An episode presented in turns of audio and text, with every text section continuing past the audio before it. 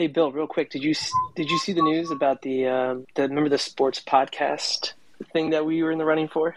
Oh, oh, the the winners come out like tomorrow or this week, right? That's right, tomorrow, one p.m. Eastern time. well, I think we have at least two votes, me and you. I did. I voted. I didn't. Vote, I didn't vote. I didn't vote for us though. Oh, great. yeah. All right. All right. That's it. Uh, I didn't do co-host.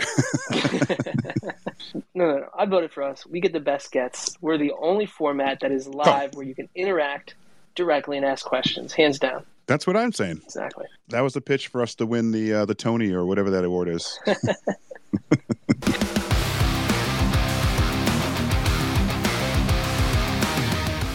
It is U.S. Rugby Happy Hour Live time. Thank you all so much for tuning in.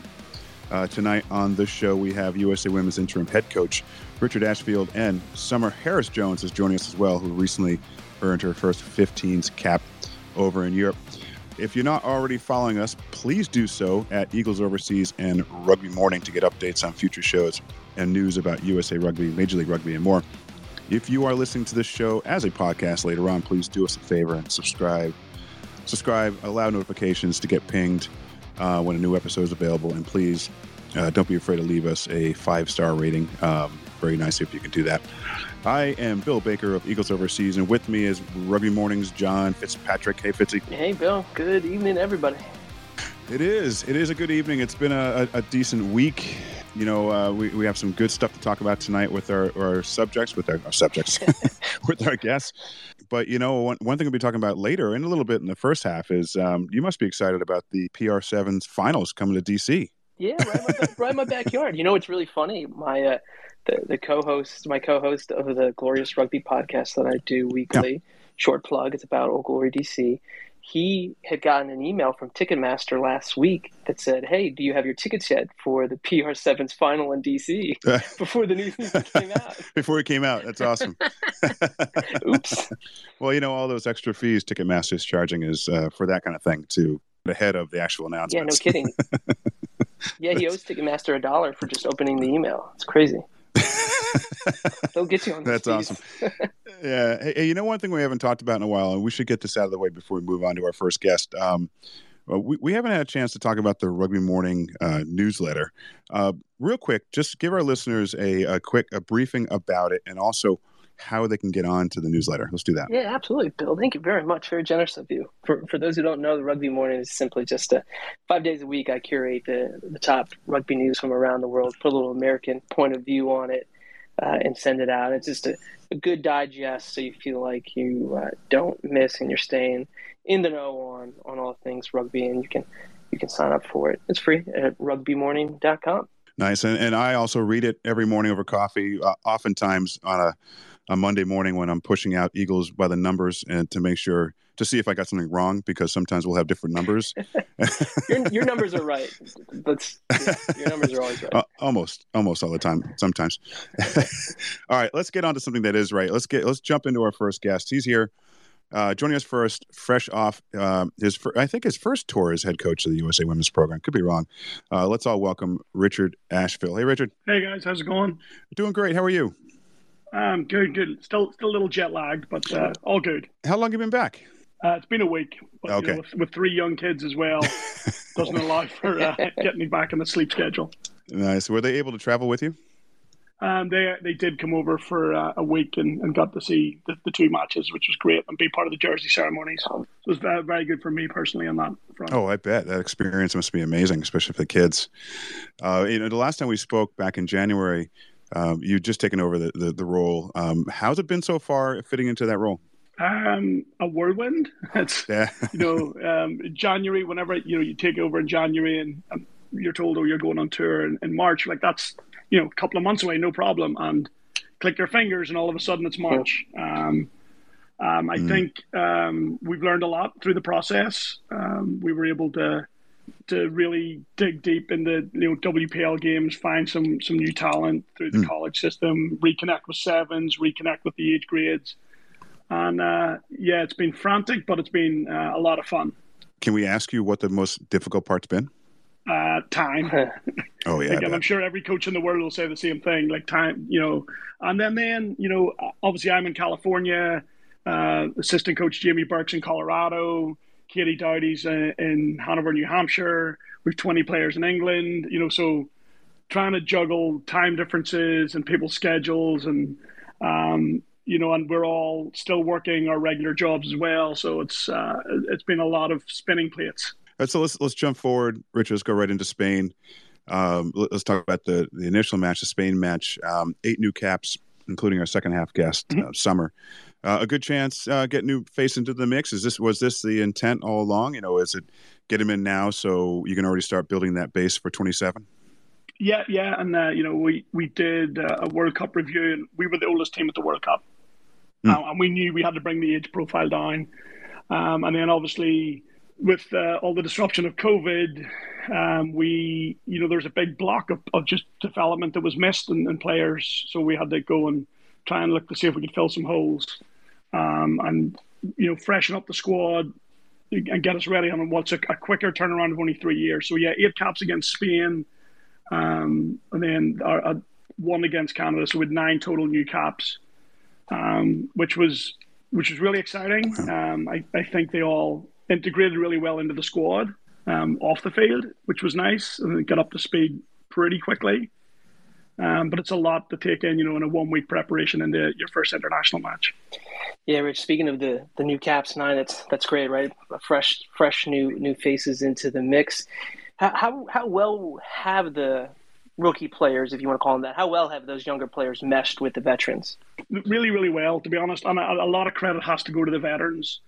Um, that they really took them under their wing. You know, um, one of the, uh, not to single out one player, but May May uh, was fantastic, and Hope straight away. Hope Rogers took her under her wing, was reviewing film with her, was giving her tips and binds, was you know really invested in in making sure she was getting the improvements she needed and the assistance. And that, like they say, that was just one example, but there were so many of those examples of you know these young players um, really getting to see how some of these veterans go about their business, um, you know, day to day in their club life, but also how how they act in an international environment as well. You know, in terms of recovery, um, how they eat, how you know everything that those little details that you maybe don't understand until you've been in that environment. Um, and that, that was really just awesome to see.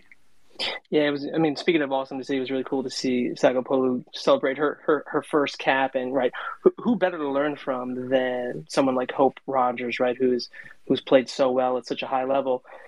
I'm switching it up here a little bit, but how, how important is it for for for you to, to lean on some of those veteran leaders on the team to help kind of like put the younger players under the wing, so to speak?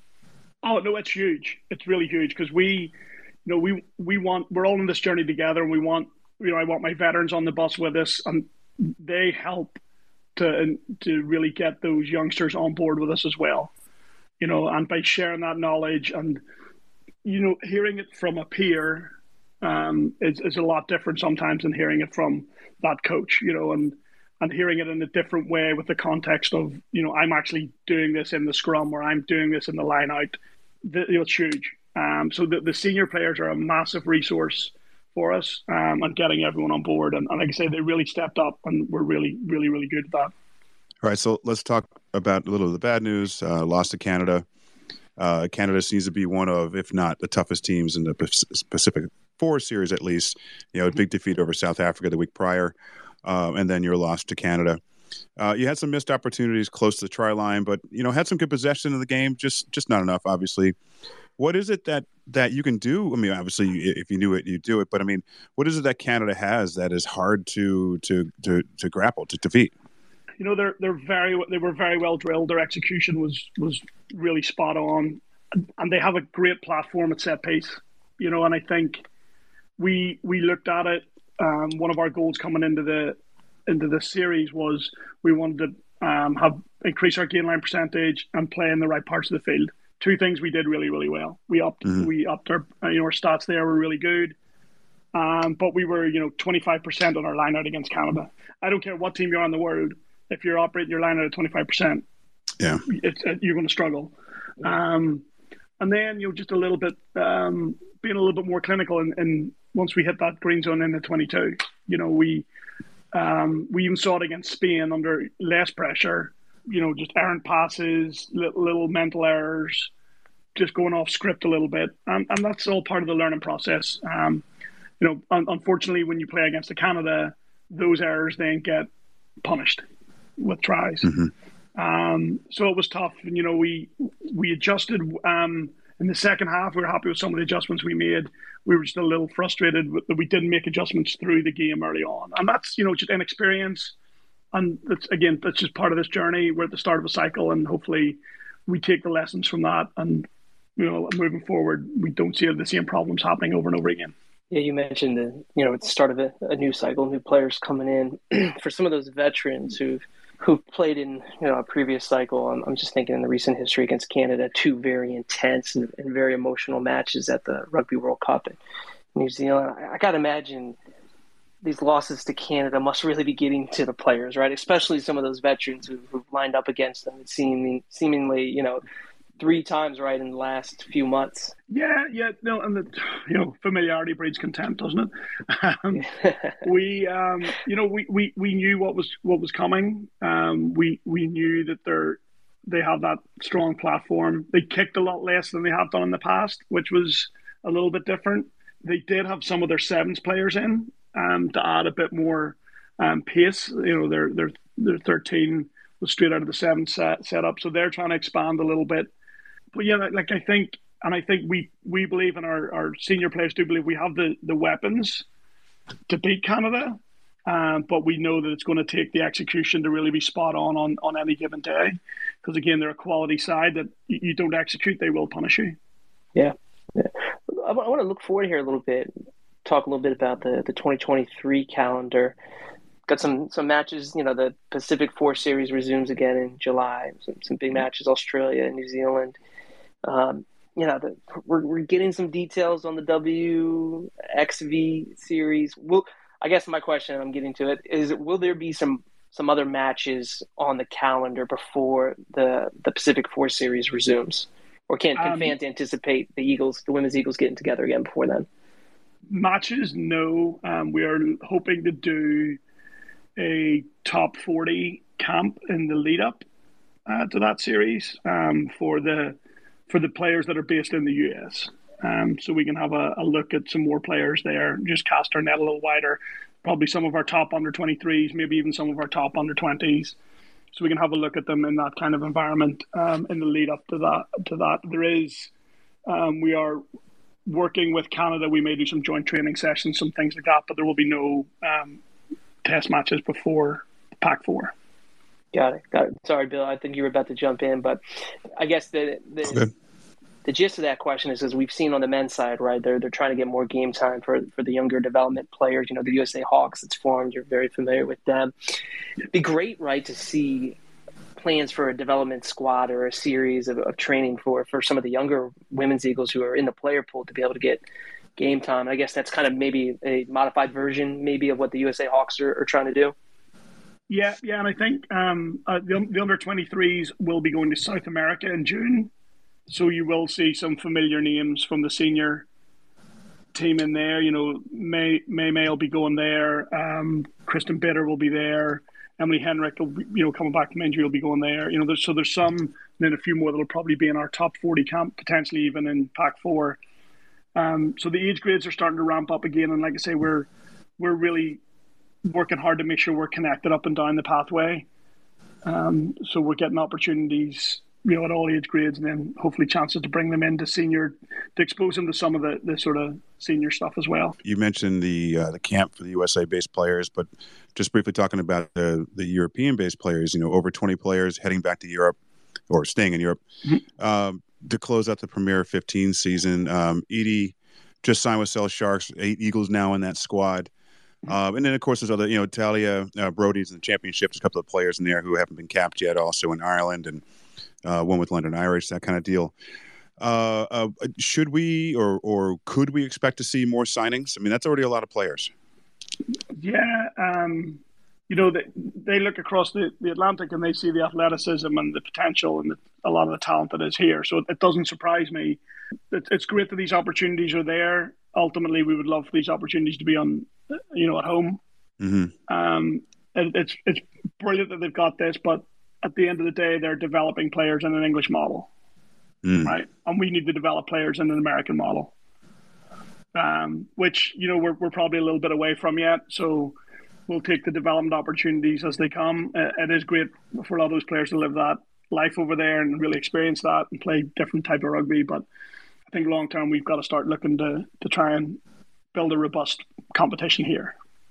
Right, and earlier we talked a bit about Hope Rogers and the veteran players. Uh, uh, you know, 44 caps or so right now for Hope. You know, uh, I mean, looking at her in Premiership or Premier 15s, and, I, and you've known her for a while. How is that? I, I know it's an English uh, brand of rugby, as you mentioned before, but have you seen maybe a remarkable uh, improvement in not just her uh, game, but other European-based players? Um, I think the big improvement we're seeing is in that rugby IQ side. You know, they're getting consistent mm. matches. Um, they're they're getting different pictures. They are not every game is a foregone conclusion. Which you know, whether we want to be honest about a lot of WPL games, we know who the winner is going to be nine times out of ten, um, and and that's that's tough. So there, you know, you're grinding. You've got you're learning how to maybe grind out a win against Saracens or Harlequins. Um, so there's definitely some of that resilience has been built up, and then definitely the rugby IQ um, is is improving, and that's just through getting to play regular rugby. Which, you know, again, we'd love to see that here. So hopefully, long term, we're going to mm-hmm. see that. Bill was mentioning some of that veteran leadership who are playing in Prem 15. Of course, Rogers, JoJo Kedlinski, Katie Benson, just to name three of them. That, right there, that's a pretty formidable uh, front row, and they, they seem to really work well together. You know, in your your time with the women's Eagles, which you know kind of other pairings do you think work well together, either in the halfbacks or the, or the centers? Um, it was really it was you know in the back row, Rachel Johnson and Kate Zachary, you know, um, go go really well together. Um, they, they were really good. What's interesting is um, Mackenzie Hawkins and Gabby Cantorna um, but their connection is through the age grades. They came all through the age grades together, playing 10 and 12 together. And, you know, their communication and connection, um, both on and off the field, was really, really good. And I think that's something we can we can build on. And then, you know, it was interesting the, the two seasons, as we called them, summer and autumn, um, coming in from sevens and bringing a little bit of uh, um, a little bit of, of a different perspective and and they were just a great addition, and they were like a double act as well, um, who fed off each other and then brought energy, you know, along to to the rest of the back three. So uh, you know, there's a lot of little combinations popping up, and it, it is exciting for us to see moving forward. Rich, we, we were just talking about Kate Zachary for a second there, and I'm still blown away at the fact that she didn't start playing until late in college.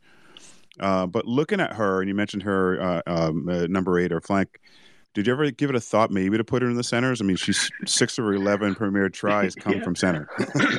yeah, you know, we did. We actually we did have that discussion, um, especially you know when you're you're figuring out do we have a five three split in our bench or a 6 mm-hmm. two.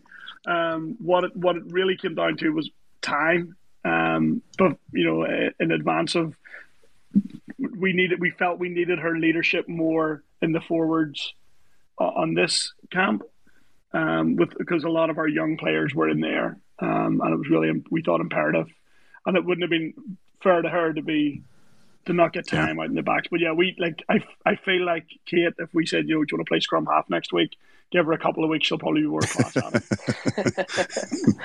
Guys, you heard it here first. Kate Zachary's yeah. playing scrum half against Australia.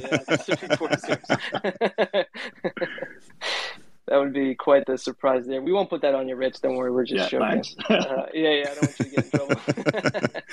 Let's. Uh, we talked a little bit about uh, the WPL, and you talked a little bit about how you know it's great that um, American players are playing over in England, but that's developing an English system. Great to get more of them here playing more of an American brand of rugby. So let's let's talk about the WPL. Right, that's that's kicking off. The new season kicks off this weekend. Um, are there teams or, or, certain players your staff will be will be scouting? Will you be uh, traveling around the country this weekend, attending some of those some of those matches? Yeah, so I'll, I'll be at the uh, Berkeley All Blues Life West game this Saturday. It's up on Treasure Island, so it's a local one for me. So I'll, I'll be heading up there. Um, you know, there's Letty Hingano's been in the pool. It's up there. Shelby Lynn's at the All Blues. There's a couple of other, you know, players we'll be will be looking at. Um, you know, when we look at our, our nine new caps, you you know, Talia Brody came from the WPL, Megan Noyan, Jed Hayward. Um, you know, so we we definitely know there's there's talent there. Um, we just got to get out there and see it. Um, it there's a couple of players that uh, is going to be playing for New York this season, which is big. Um, you know, there's a couple other players um, that, that, that, we probably don't even know yet. And that's what we're kind of excited about. So we're hoping that it's going to be a, a good competitive season and we can pick up a few more um, players that, that maybe haven't been on the radar, which it seems to happen every year for us. Yeah, uh, that's great. Hopefully, you find some some gems Out, outside of the players competing in, in the Premier 15s. Is the WPL the primary source to to, to scout talent? It, well, you know, it's the the premier competition in this country at the moment. But but that being said, we still look at Division One, Division Two, college. Mm-hmm. Um, you know, we'll look at sevens. I'm sure PR sevens will. You know, we've been talking to Richie Walker, PR sevens, about some of the talent he's been seeing. Um, you know, we're we're not closing ourselves off to anything. Um, but it, will be great with the WPL going that we've got consistent games to watch over the next, you know, sort of six weeks to really um, concentrate our, our recruitment for, for that period of time. And speaking of sevens, we have the uh, Paris Olympic sevens coming up next year. Um, briefly mentioned summer or the seasons of summer and autumn. I think that's great. Uh, we chatted a bit last time you were on also about players going back and forth from sevens and 15s. But with those Olympics on the horizon, you know, there's going to be a come a time where they need to make a decision. Is that something you're coming into now when you uh, invite players to camp? You know, is there something they're thinking about right now? And do you have any influence over that? Um, so I, I, you know, had a lot of close, um, good conversations with Emilie Bydwell, and, and we'll go back and forth and chat about what we think is best for the player in terms of their development. She mm. understands that 15s can help with development. As, as, I, you know, there's some 15s players I would love to get down to sevens for some some development. Um, you know, it everything's a discussion. Um, but you know, and, and obviously the players got to have input as well of where where they want their journey to take them. Yeah, I guess Rich for for, for the players, how, you know, it's got to be a tough decision. Is it a is it a a binary question where it's like it's yes, you have to do sevens in the Olympics, or you have to turn that off as, and focus on 15s, or is there a way for for some of the players to try and do both? And what I mean by that is you got the Olympics, and then you know whatever happens next in in, in 15s, looking towards the the cycle for the World Cup.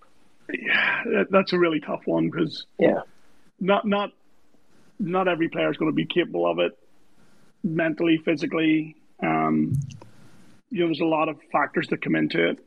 Um, I, I, think you know, at, at, some point you'll you have to pick your road and, and, go down it, and you may you know you may be able to, to cross back over to the other side.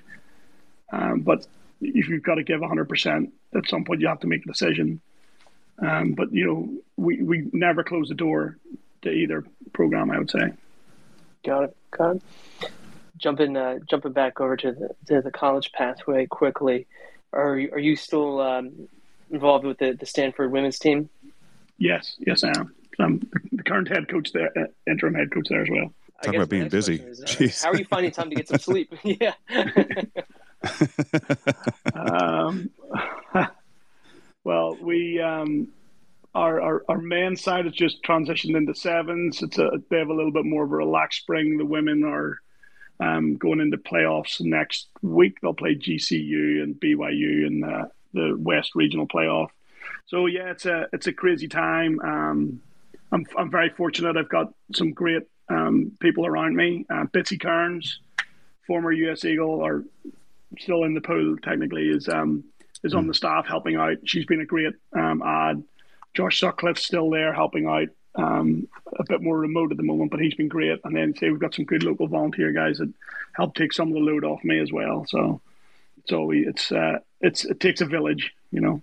So, Rich, we'll, we'll just finish up here with a couple of uh, easy questions for you. Let's talk about Spain for a second. You yeah. you said you were able to get your family over there, which is great. So, off pitch in your free time, what'd you do?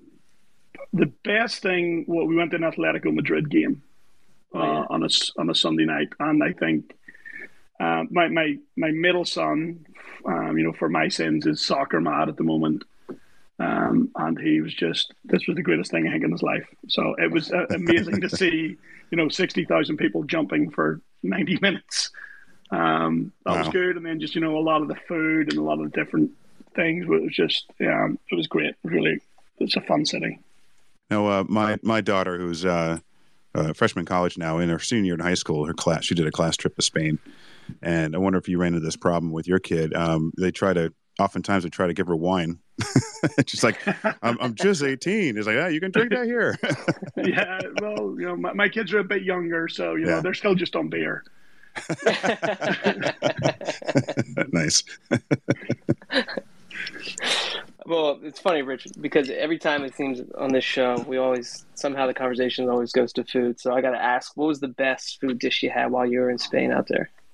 Um, I, I think I'll butcher the Spanish, but it was uh, huevos jamon rotas, which is like mm. sliced potatoes with ham and eggs on it, and it was just unbelievable. But all the tapas, all the seafood, everything was just was great. I'm surprised there's so many skinny people in Spain with all that quality food. yeah, that's a good point. You go over there and you all right, sorry, just eating the good food.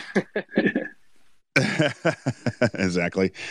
Uh, Richard Ashfield, thank you so much for joining us. Uh, it's been a, been a blast talking to you about uh, Spain, about uh, Canada, and about the future as well. Um, get some sleep. Uh, you're going to need awesome. it because yeah. you've got a long time checking in now. Longer time yeah, That's great. Thank you very much. thank you. I appreciate it. Thanks, Rich. Bye.